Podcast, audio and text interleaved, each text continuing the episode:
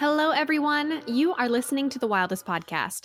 My name is Jandra Sutton, and this is episode four. If you're new to the Wildest Podcast, we are so glad that you're here with us today. Whether you need a dash of inspiration, mindset tips and tricks, or advice on how to be more productive, this podcast is for anyone who wants to get more out of life. So, today we're going to talk about imposter syndrome. This was a highly requested topic, and I'm glad to have a chance to discuss it a little more in depth. It's something I've dealt with many times throughout my life, and I'm sure many of you have too. And if you haven't, well, hopefully you'll share some of your secrets with us on social media. Now, I remember the first time I actually identified my own imposter syndrome. I was one of the few female students in my male dominated history department at my university, and I was struck by this overwhelming fear that I was going to be outed as a fraud. I'd achieved some measure of academic success within the department. As a junior, I won an award that had previously only been given to seniors, and I was prepping to speak at my first academic conference when I realized, oh my gosh, I don't think I can do this. I was convinced that I was going to stand up at this conference, present my paper, and after the first question, people were going to realize, despite all of my time spent researching and writing about this topic, that I didn't actually know anything about it. I even convinced myself that I didn't know anything about the topic. Even though I clearly did, I wouldn't have won the award, I wouldn't have been speaking at these academic conferences had I not.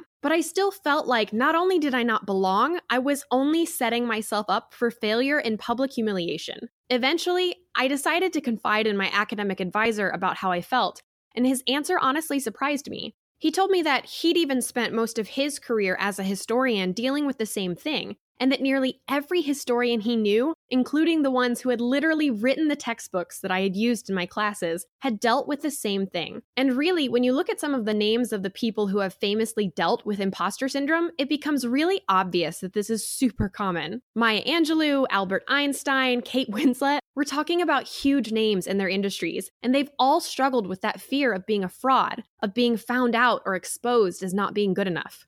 Unfortunately, knowing that all of these crazy successful people have struggled with imposter syndrome doesn't always help.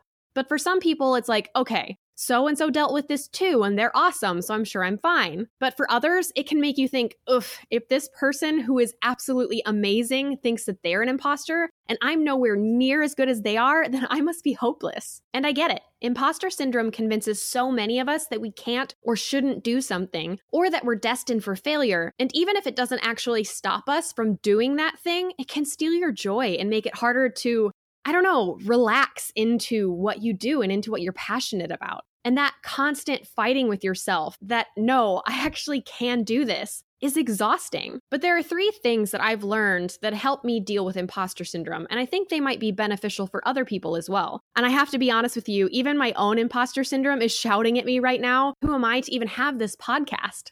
So let me tell you, I really do understand what you're dealing with, and I hope this helps. My first piece of advice for dealing with imposter syndrome might seem counterintuitive, but I encourage you to acknowledge it. Now, you don't have to pretend like everything is okay when it isn't. But you also don't have to pretend that this isn't something that you're dealing with. It's okay to accept it and acknowledge, hey, this is something I struggle with. Whenever I doubt myself personally, I say something like, you know what, I might feel like a failure today, but I got this. I'm gonna keep going anyway. Next, I try to reframe that belief. Instead of saying, I'm a failure and I don't know what I'm talking about, and everyone is going to find out that I'm a fraud and my career is going to be destroyed, try telling yourself something different instead. Try saying something like, you know what, I'm still learning and growing, and that's okay. I'm comfortable with the fact that I don't know everything, and I know that I'm actually on a path for growth. If you need to, confide in someone else. My friends and fellow entrepreneurs have been excellent sources of encouragement throughout my career. These are people who get the struggle, and sometimes it can be incredibly validating to have someone listen and understand exactly what you're going through. My next piece of advice for overcoming imposter syndrome I encourage you to ditch unrealistic expectations. I spend a lot of time talking about success and how it should be self defined, but here's where these expectations, both internal and external, really matter. Yes, we can use imposter syndrome as a driving force to keep us going, but at some point we have to accept that we don't have to be perfect. Nothing has to be perfect to be good, and quite frankly, nothing is perfect. When it comes to life, failure is inevitable. But if you fail forward, if you learn from your failure, if you pick yourself up and keep moving towards your dreams, then success can be just as inevitable. It no longer becomes a question of if, but when.